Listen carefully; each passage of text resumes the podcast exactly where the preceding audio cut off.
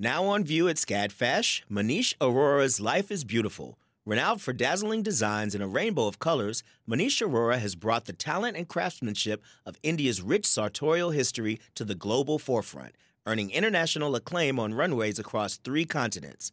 Designing in India since the 1990s, Arora's glittering garments celebrate extravagant expressions of self through varied materials, techniques, and silhouettes in a triumphant union of Western and Eastern aesthetics adapted to today's multicultural society with a touch of humor. Find out more at scadfash.org. Support for WABE comes from 100 Miles, a nonprofit committed to preserving Georgia's 100 mile coast. Protecting this critical coastal ecosystem takes all of us. Watch the stories of the innovators and future leaders who help keep our coast flowing at ourgeorgiacoast.org.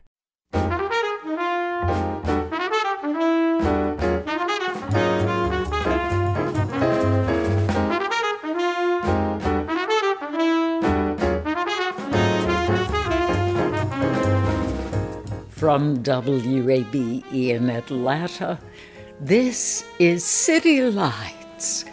I'm Lois Reitzes. Thank you for listening. Stories on the page, on stage, and on screen are in today's lineup. There are numerous picture books with stories for young children, reassuring them that they aren't alone. Many of those stories are told by the mother rather than from a father's point of view. Daryl Farley is an Atlanta educator who wrote his story, I Will Be Here, from the perspective of an African American dad for his sons. We'll also hear about Aurora Theater's new virtual production of Barbara's Blue Diner, a comedy with country music storytelling at its heart. And to begin, a story on film about music transcending barriers.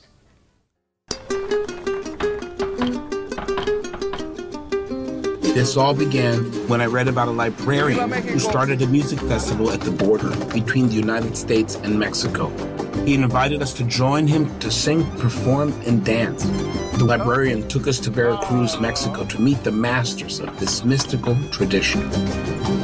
This is not just a story, it's a vision of a world full of hope, friendship, and love.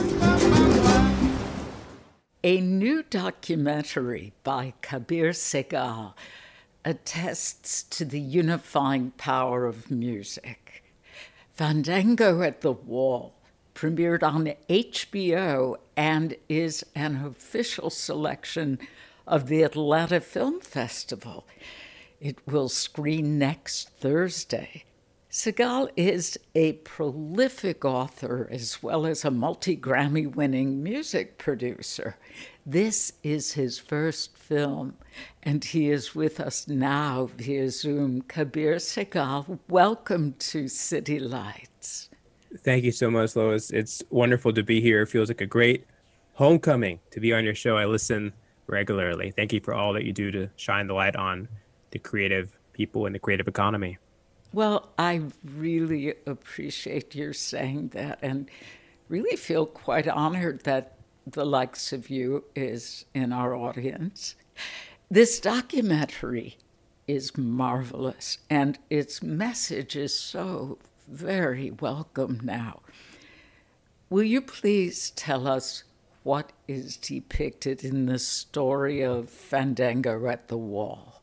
Yes, so Fandango at the Wall is a feature music documentary that explores U.S. Mexico relations through Mexican folk music, which is known as son jarocho music. And this film looks at the ideas of identity and immigration, but it does it through the beautiful music of son jarocho music. So this is really a story of coming together, uh, music of jubilation, and we wanted to, to say, you know, there's another story when it comes to Mexico and, and the United States. It's not always a story of division and animosity and xenophobia. There's a, there's a 200 year history where there's shared borders and friendships and families. So our project Fandango at the Wall this film looks at how uh, we have shared music between our countries. And so it follows my friend Arturo O'Farrill, who's an incredible New York musician, multi Grammy awarded musician. He and I travel to Veracruz, Mexico, to find the masters of this incredible mystical tradition, son jarocho music. And then we recruit them essentially and ask them to join us at a festival, a music festival at the border wall between Tijuana and San Diego. And we play a concert with musicians on both sides of the border, and we transform this object, which is meant to divide us, into one that unites us. It's magnificent. Now, Arturo O'Farrill is a revered musician, as you point out. He figures prominently on screen, and early on he equates music with justice. What was Arturo O'Farrill's role in the development of the film? Arturo and I were having dinner together, and we have probably worked on five albums together. I've produced his, his projects. And we were thinking about what to do next. And he said, You know, I came across this article in the newspaper about a man, a librarian, named Jorge Francisco Castillo. And he has created a festival at the San Diego border every year. And they orchestrate this cross border fandango. The festival is called Fandango Fronterizo. And I said to Arturo, this sounds like our next project. This was in 2016. And so then I started uh, calling. I said, Arturo, I'm going to go ahead and call this man. And so I started calling all of these different libraries in San Diego trying to find this librarian. And I finally found him. And I said, Hello, my name is Kabir. I'm a music producer and musician. May I come to your festival? Maybe come to your festival, Arturo and I, and uh, and learn about your festival? And he said, sure. And that's how the project began. And Arturo and I are the music directors of this project. So Arturo leads the Afro Latin Jazz Orchestra in New York, and they tour around the world, or they used to pre pandemic. And um, he really wanted to honor the Son Jarocho music, meet the incredible maestros of Son Jarocho music, but also we wanted to perform a concert at the border wall that tears down borders within musicians. So what does that mean? There's not just physical walls. There's walls that we create in our minds. You know, different types of music is often considered a border. So on the project, you're going to hear son jarocho music. There's big band jazz music, and it's all coming together. It's we try to felt we have musicians who play, who come from the Middle East, who perform at the border wall with us. We're agnostic to geography. We're agnostic to music, musical tradition. So the Border Wall concert was really conceived by Arturo. He's an artistic genius to say, you know what? Not only do we need to talk about justice um, through music, we need to demonstrate it by the music we play and the people who we include in our project. So Fandango at the Wall tears down borders. And I've just got to say one thing about justice within music. Son jarocho music is music that goes back 300 years. The song La Bamba, which many of us know, actually goes back hundreds of years. It's a protest song. And many times, you know, the artists are the ones expressing what they want to see in the world. They're characters in the movie that are using the lyrics to demand justice and uh, more equality. And so they're doing it in a way that appeals to your hearts and minds. And they're talking about things that are real, very real. So I encourage you to, to think about how music, you asked a question, how music and justice play a role. This project is all about showcasing how music can tear down borders and can also fell the mental walls that we create between ourselves. ¿Quién dijo que habías perdido tu dignidad y tu historia?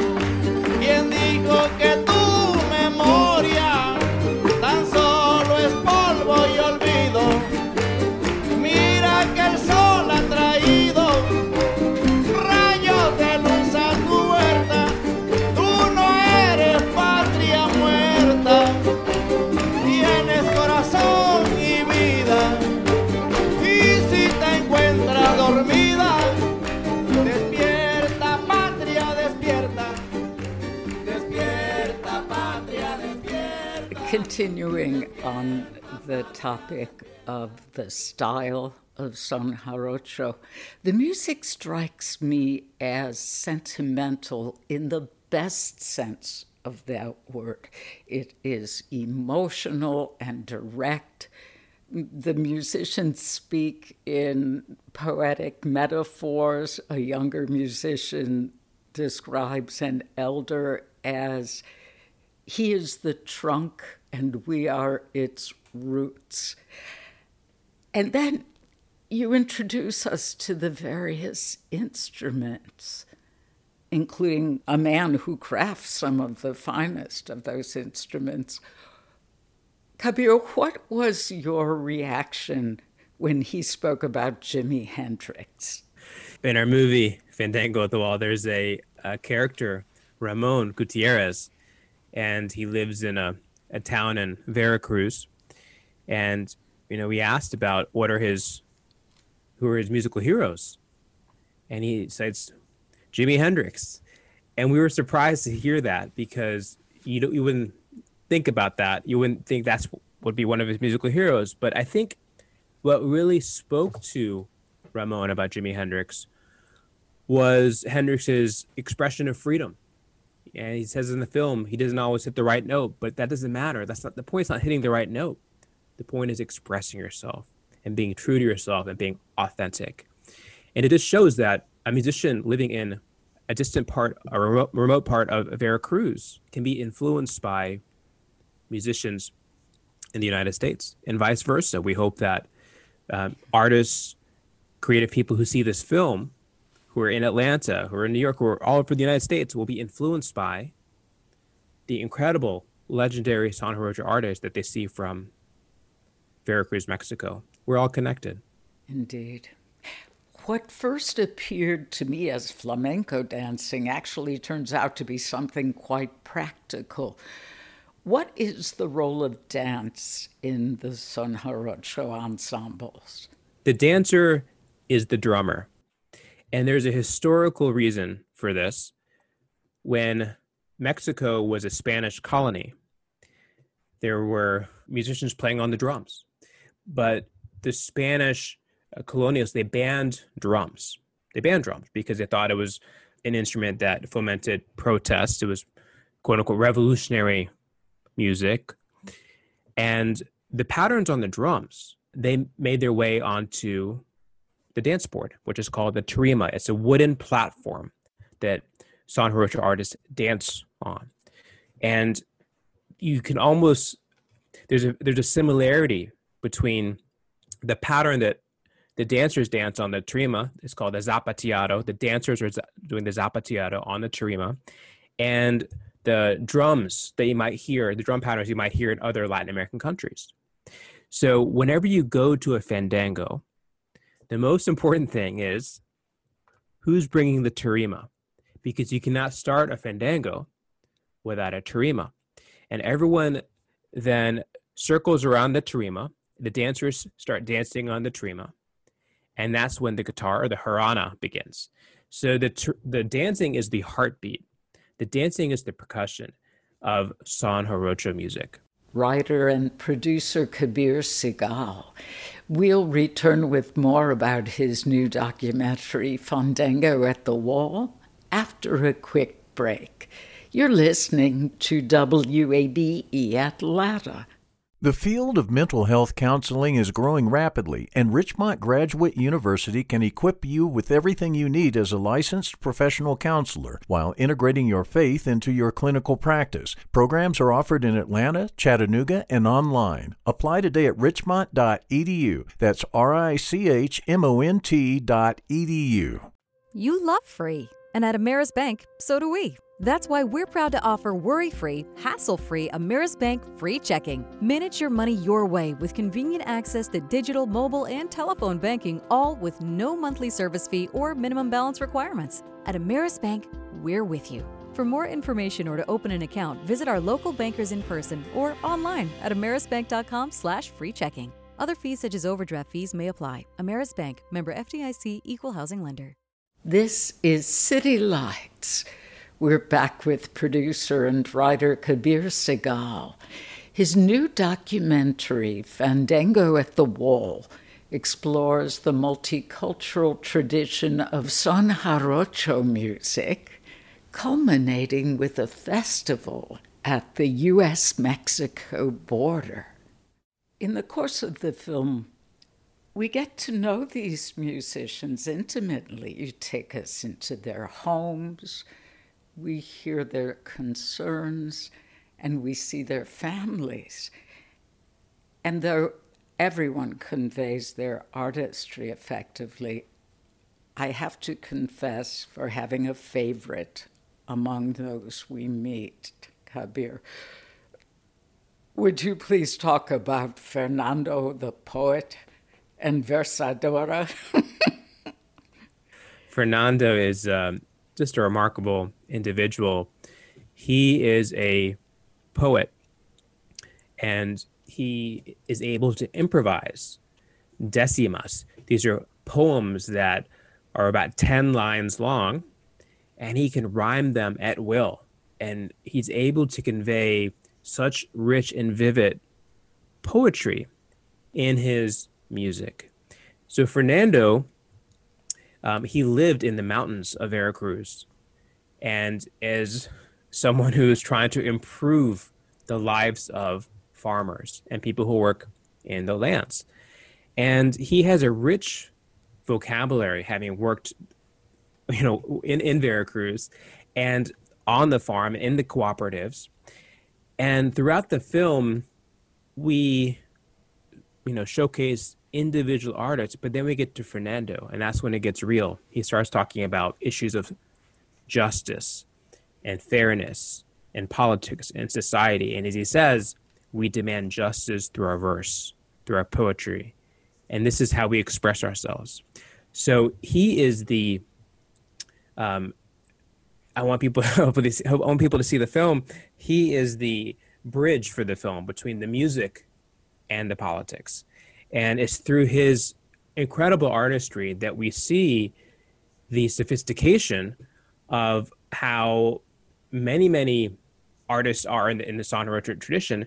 You also see an expression of the middle class in Mexico, of the incredible brilliance of their music, incredible brilliance of how well read they are, incredible brilliance of just just their um, vivid imagination and artistry. So Fernando is a uh, is a fan favorite from the people who've seen the film already. He is passionate about ancient history, culture, and the land, though he equates country with colonialism and how that notion of country, or in this case, national, encompasses all the ills of colonialism. How does what we learn in the film make us aware of the multiple cultural identities that go into being Mexican? There's not one Mexican culture.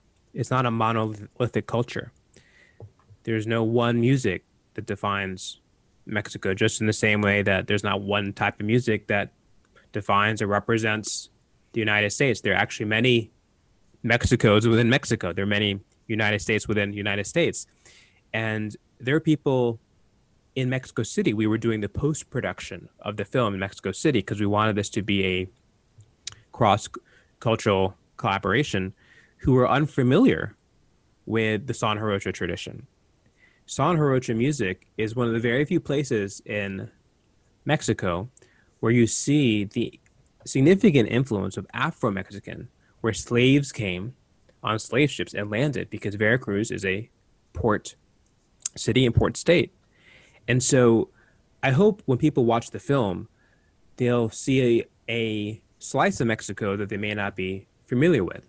They'll see how the middle class uh, copes with their situation, their lives, how they try to make music, how they discuss the violence that's happening around them, how they think about um, immigration. As Fernando says, people don't leave their country because they want to. Why do they want to go to a place so far away? They they leave because they have to because of the violence. But then there's also a conversation about well, we also need to try and make it here in Mexico. So this is a very real conversation about immigration and also you asked about kind of the where we come from. Fernando's poetry, you're right. He talks about how we're all interrelated. What is a Mexican? Well, there's the indigenous, there's the African, there's the Spanish elements. And there's a mixture of all these different facets that we explore through the poetry of this music. And it's not just the poetry, it's the music, the actual tonalities. So there's a scene in this film where we show Rahim AlHaj, who is an oud player from Iran. And he's playing on the oud, and Fernando and Patricio de Hidalgo are playing on the harana, And you wouldn't think that they would go together, but when you hear the music, you realize they're musical cousins because the music of Andalusia, the music of southern Spain, those tonalities, those minor thirds, that's the kind of music that came during the Spanish colonialist days. So you have musically we're cousins separated not at birth, but uh, this this film shows that we're not just connected through the poetry and the lyrics, but also musically we're talking the same language because we were we come from the same musical traditions in many cases.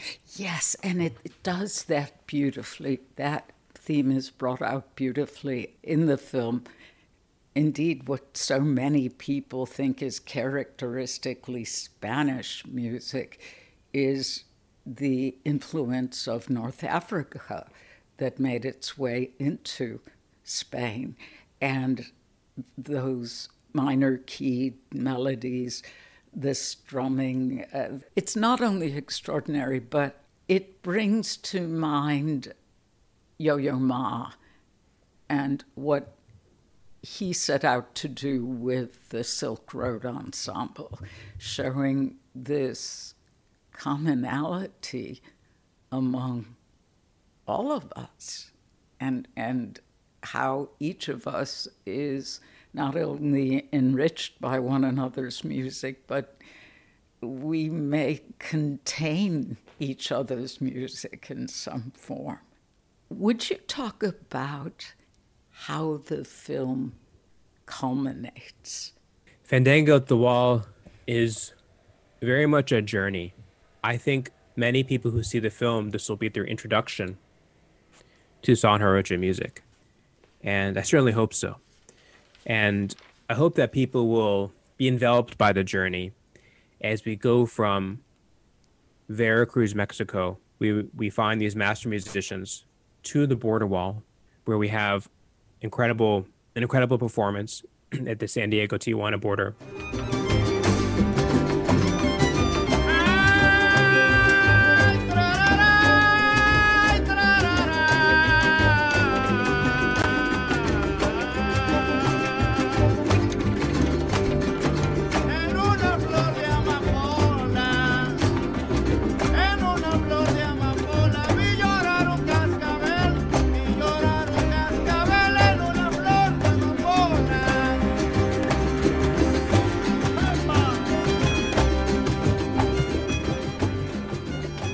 And we also wanted to bring this music to where I was living at the time, our hometown of New York. So we bring, we invite the Son Jarocho artist to a wonderful performance at Symphony Space in New York. And there's a reason we did this. At the border wall at Tijuana, San Diego, the border wall is actually made out of kind of a mesh. And you can put your finger up to one of the little empty spaces and you can just t- touch fingertips or pinky tips with someone on the other side. And we we started calling this the high pinky salute. So among the camera crew and everyone on the team, we would just give high pinky salutes to everyone. But we started to call this another term, which is the Fandango Doctrine, like foreign policy through art and foreign affairs through art. And so we wanted to bring the Fandango to different parts of the world. And so in New York, the film culminates in us performing a fandango, having a great fandango at the symphony space. And I just want to say that I hope the film also culminates in a in a response from the audience that there is a Son Jarocho community in many many towns across America. There's a Son Jarocho community in Atlanta. There's a Mexican diaspora of Son Jarocho artists around the world. If you go to Google and type in Son Jarocho or Fandango in your city, you might find a community of people who put on fandangos. And I would encourage anyone listening to go to a fandango. You'll make a handful of new friends. and the, a fandango is a place where you it's a one big party. You have food, you have dancing, you have music. So I, I hope that if you're into the music, just go to a fandango and you'll see what all the buzz is about. That this I've been in music for I've been making music for over 20 years, and Son music is the most transformative and enveloping art form I've ever experienced. Wow. When did you discover your love for Afro Latin jazz?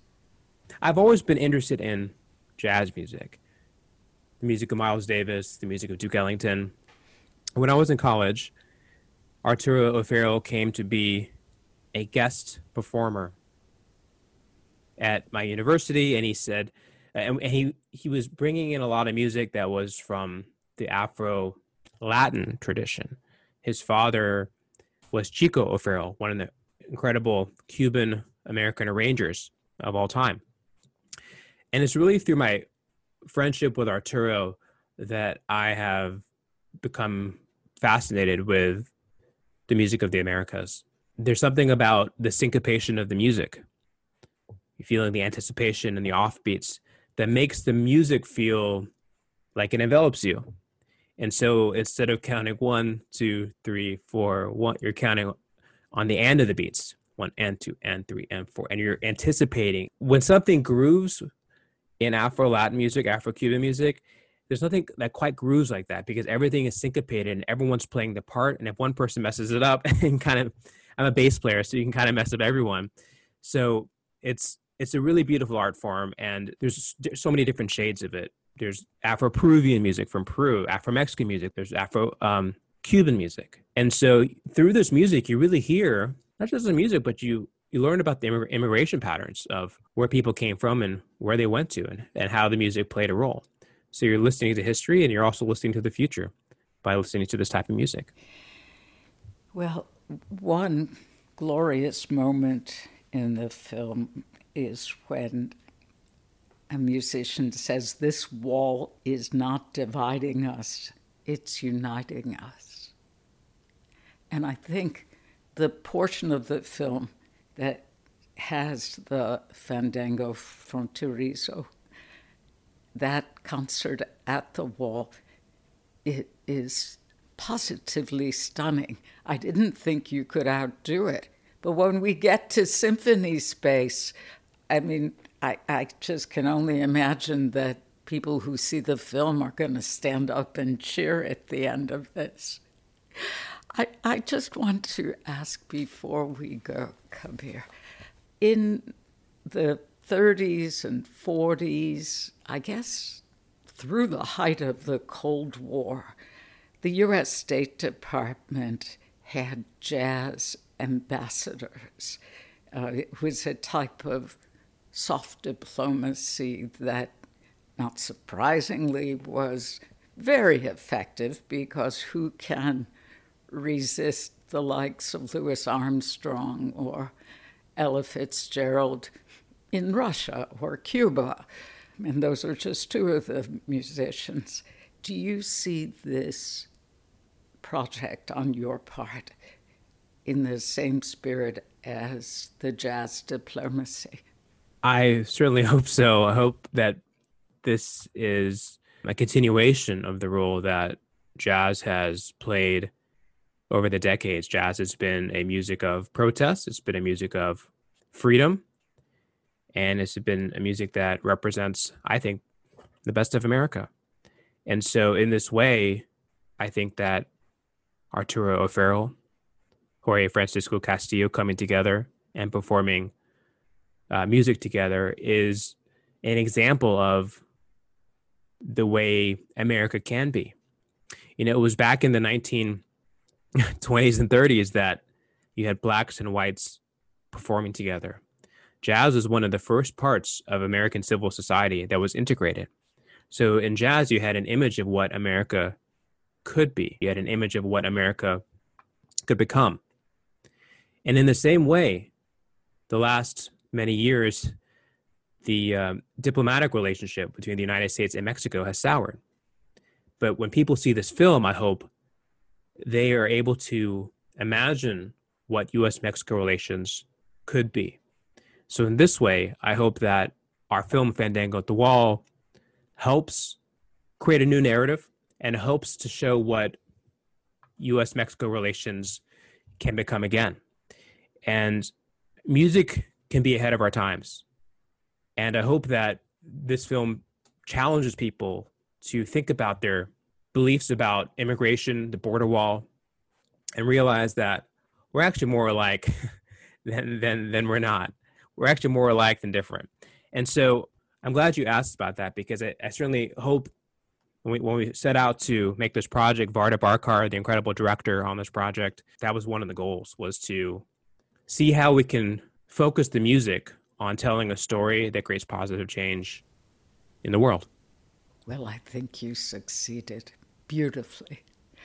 Kabir Sehgal, congratulations on Fandango at the Wall. It is a wonderful film, and I'm sure it will enjoy tremendous success. Thank you so much, Lois. A real pleasure and an honor to be on your august show. I appreciate it. Producer Kabir Sehgal. His documentary, Fandango at the Wall, will be shown tomorrow at 9:30 p.m. at the Plaza Theater Drive-In, part of the Atlanta Film Festival. More information will be on our website wabe.org slash citylights. Our stage on screen is the new digital series from Aurora Theater. The Gwinnett based company will open its new season with the musical Barbara's Blue Kitchen. Chloe Kay plays Barbara, as well as several other roles. She joins us now with director Justin Anderson. Welcome to City Lights. Thank you, Lois. Thanks for having us, Lois. Now, the first play in the new series is Barbara's Blue Kitchen. What made you decide to begin the season with this show? we certainly uh, wanted to find something that uh, had a degree of familiarity something that that allowed I, I, think for an easy access point into the kind of work that we're typically known for doing. And so we're serving an, an audience that has a degree of connectivity to us as it relates to musicals for sure uh, but also something based on just the time that we're in that would help to inspire and hopefully lean towards some degree of hope. Uh, and this piece in particular speaks so beautifully to the idea of, of leaning into and and um, journeying towards wholeness, particularly as it relates to a small town, and uh, utilizing a diner as the epicenter where that kind of work and that uh, you know that fabric of life is experienced is not too dissimilar from a theater and how that's rooted in a community. So uh, we knew that when we came across this piece, it actually is a piece written by Lori Fischer who had another play that we were going to produce in in full this particular season um, when we were in a live context. So we had a familiarity with her as a writer, and when we knew we ne- needed to make the pivot, this just seemed to be the right piece to kick off the series with. Chloe, can you tell us a bit about the story? Sure. So the main character is Barbara Jean, who owns a little blue diner in a small town in Tennessee. And the other characters are people in her life her sister, a nurse who works in the town, an elderly woman who lives at the retirement home across the way, all various people who she sort of uh, deals with day to day. But the story takes place on one particular day where a shift occurs for her, I think, internally and also for some of those other characters in her life. So it's it's sort of a little slice of life story, just a day in the life of Barbara Jean, but a day that ends up being really important for her and the other people in the town. Would you share some of the good gossip that audiences will overhear in this show? sure. um, there's a little there's a little romance involved.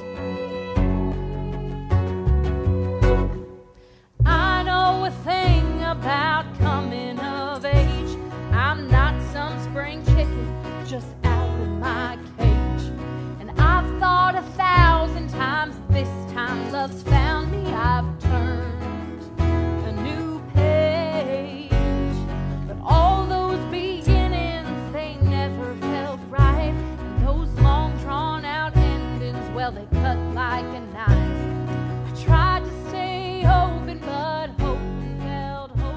it's cool because the the the piece is at once, I think, lighthearted, and there are definitely some comedic moments. Definitely some comedic moments, um, but there's also some deeper material that's sort of tackled. There's there's a mother son relationship that's troubled that's tackled there's the idea of what happens when we lose somebody later on in life and how to carry on there there's the idea of following dreams. There's there's a lot that gets thrown around in the diner and uh, i think it it makes a lot of different stories relatable.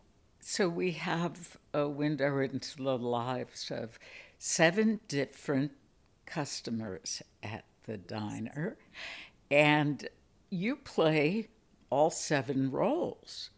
yes That cannot be easy. Do all seven characters have a song?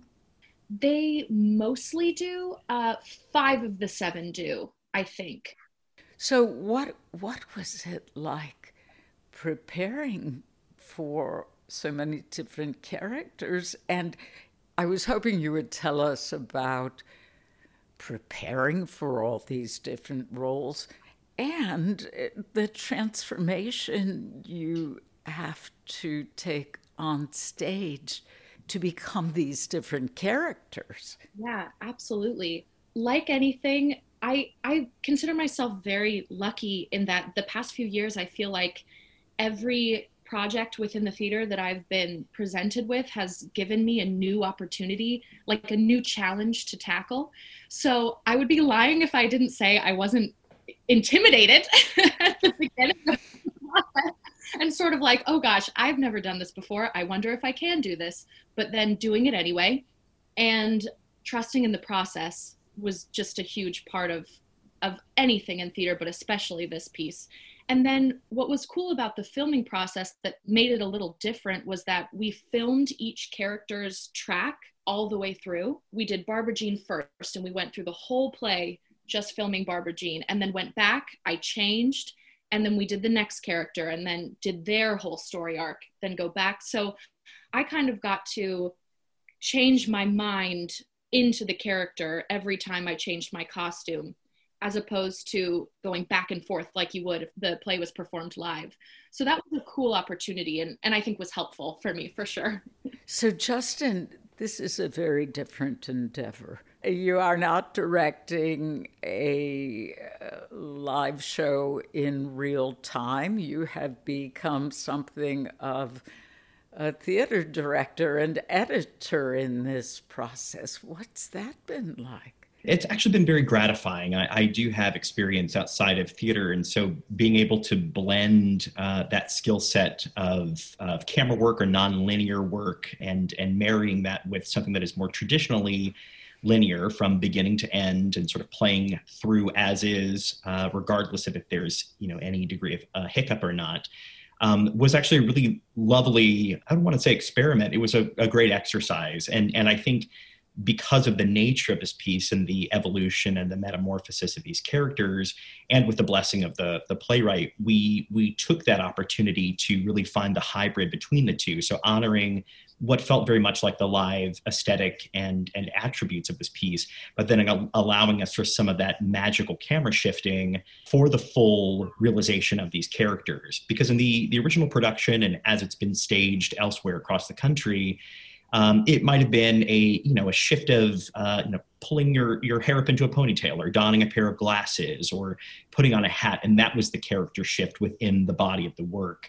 So to be able to lean into something that was more fully realized with a costume shift or makeup shift or whatever the case might be i think adds a, a degree of, of of magic to the proceedings. Mm. now how would you describe barbara jean herself this this could be for both of you oh man, I would say uh, she she's a go-getter. She is someone who's very forthright. She's definitely uh, a root. If you think of a a compass, she's she's more of the like the rooted tip. She's not that pencil that's moving around. I think she has a degree of of um, stalwart quality to her, which I think helps solidify her as someone who really represents the bedrock of a community and a place that allows people to intersect in ways that that create vulnerability, create need and and fulfillment of community without them necessarily even having to speak about that. And Chloe, I thought about a young Dolly Parton when I read about this play. Did you channel her or is she in mind at all? Definitely i think her music and and that sort of world that that it represents and lives in was definitely in mind. I mean the music in the play has that great classic nashville country sound that i think just really feels like home to a lot of people. And i think that works even better in the in the small town setting that the music just really gives you that sense of home. The way dolly does i mean she's such a household name. So i think that definitely lives. And, and her can do spirit and optimism. And yet has her you know has her own foibles right? I mean has her own obstacles. I mean as in particular with barbara jean as you alluded to uh, chloe the reason why today in this play is so different is she's met with the possibility of of love like the love of a lifetime and uh, after having heartbreak after heartbreak, how might today be different if she chooses to step into that unknown? Atlanta actor Skylar Brown plays the role of the local radio music DJ, Brian Hull, and he also doubles as the guitarist for this show. What else can you tell us about the music in the production? Absolutely. Well, there's definitely the, like I said, that classic Nashville country through line.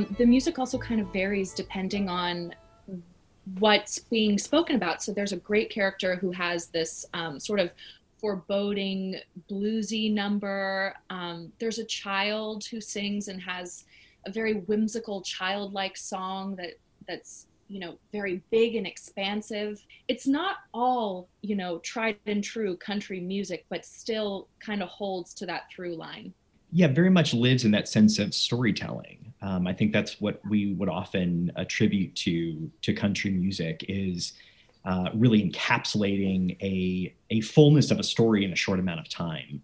Often, you know, dealing with with hard or difficult things. Not to say that there isn't celebration that weaves its way in and out, but it's it's often obstacles that provide those moments of needing to wrestle with uh, heart issues or uh, you know moments of the soul or whatever the case might be.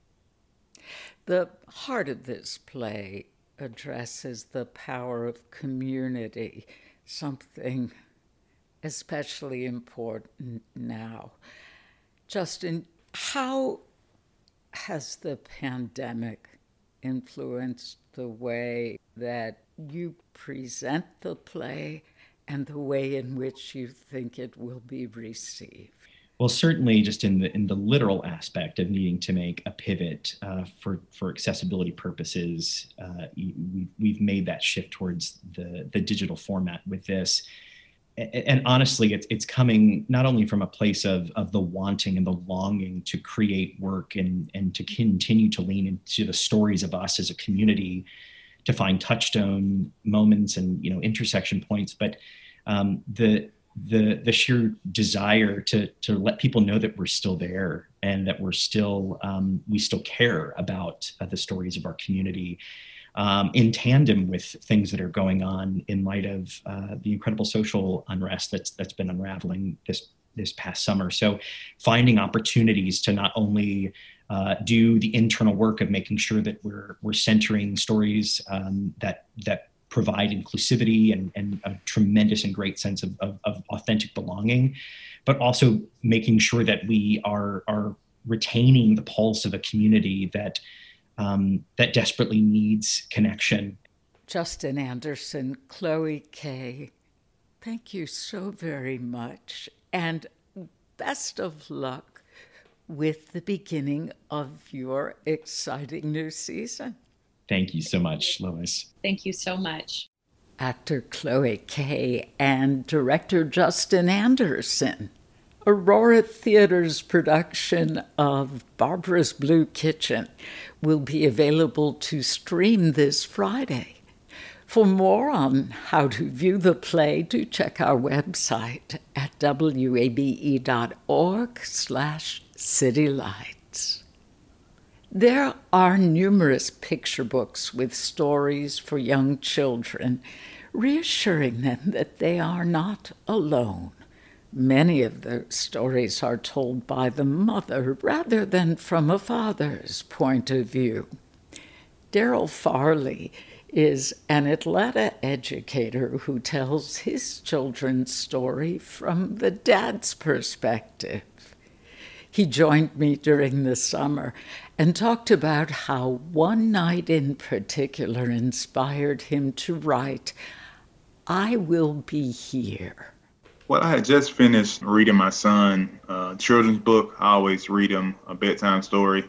It's kind of one of our favorite bonding moments that we have with each other. And um, after I read it, it just kind of hit me that there weren't many books speaking from um, father's perspective and mainly from a black father's perspective. It hit me, and I was like, maybe I should write him a book, you know, just from my perspective to him. And I told my wife, and she told me, you know, maybe you should publish a book for them. And that led to I Will Be Here. Correct. Something that I've always wanted to tell my sons, I guess, just from me not having a father figure when I was younger. So it's kind of something that I always wanted to just let my kids know that I will always be here for them, just speaking from the heart. And the book kind of goes through different milestones that I felt like I missed out on with my father and that I wanted to make sure that I was there for them. It's a very sweet story. Can you give us just a, an overview of the plot, the gist of the story? So it starts off with me talking to my wife's uh, belly with my first son in her um, stomach and just letting them know that I will always be here because I know the importance of black fathers in their children's lives. And it goes on a journey from when he's born until he's, you know, reaches different uh, milestones during school and uh, college, his career, and when he, you know, even when he starts his own family, I'm always there with him, including my wife as he has his kids, making sure he did the same thing that I am doing for him, just talking to his kids and just being in their lives. You mentioned that your father wasn't around for much of your youth. Would you say that absence of a relationship with your dad influenced the creation of this book? Uh, yes, heavily. A lot of things that I wanted from him is kind of the I always say he, he made me the father that I, I am today because of the things that I wanted and that I didn't uh, receive. So I know when I became a father that those are the things that I wanted to give and instill into my kids. I wondered here is this book as much a story that seeks to complete what a child in a single parent household is experiencing, as it is racial. Yes, for both. That's what a lot of my uh, reviews that I got back from writing the story was, you know, it's from a black father's uh, perspective, but it's all from also from a single parent home, just from the father just being there, even if the parents are not together, just making sure that they have a, a relationship so the child will feel, you know, the the love from both parents. Let's talk about the illustrations. They're lovely. How did you find the artist who painted them? Well, when I put it out on Twitter that I wanted to write a book from a black perspective, a high school friend of mine, she introduced me to uh, um, the illustrator Jessica Jones, and um, just talking to her, I was just I gave her my story and just hearing her ideas, I knew she would be the right person. Just seeing different some of her illustrations from her previous work, I knew she would be the perfect person. I imagine you have read the book to your own children. What has been their response? My four year old son, he um, smiled. He was just excited to see himself in a book. He just kept wanting to go back to the uh, one of the first pages where I'm holding my youngest son and he's next to me. And as I read it to him, the, you can see the, in the illustrations, the children, the boys are a resemblance of my son. So he kept asking, "Is that me? Is that me?" and I was letting him know, yes. And he uh, he kind of got a little uh, nervous. I know he's four, but it was when he's uh, married and when he starts a family. And he said, "I, I have a son," and I, yes, you know, hopefully. So it was just, I know he's young to uh, kind of understand, but he uh, he just enjoyed it. He loves to look at the book and he uh, tells you know people that come and buy our house that that's my book. That's that's my book. That you know. Look, I'm famous and I'm only four. right. How about your older son? He's my oldest, my four year old, and oh. I have a six month old. Oh my. Well, I don't know if he is able to comment on the book yet, but I bet he responds to being told a story and being held close in your lap and looking at pictures. yes. I just want I also wanted to something for them to give to their kids, you know, when they were when they start a family to look, my dad wrote this book, you know, when I was young and maybe encourage them to write something for their kids. Daryl Farley is the author of I Will Be Here. You've been listening to City Lights our daily exploration of Atlanta arts and culture. Tomorrow morning at 11, we'll hear about the Morehouse College Human Rights Film Festival. Our producers are Summer Evans and Ryan McFadden. Kevin Rinker is our engineer, and I'm Lois Reitzes. I'd love it if you'd follow me on Twitter at L O I S R E I T Z E S. Listen to past interviews and shows from our archives at wabe.org slash citylights. Thanks for listening to 90.1 WABE, Atlanta's choice for NPR.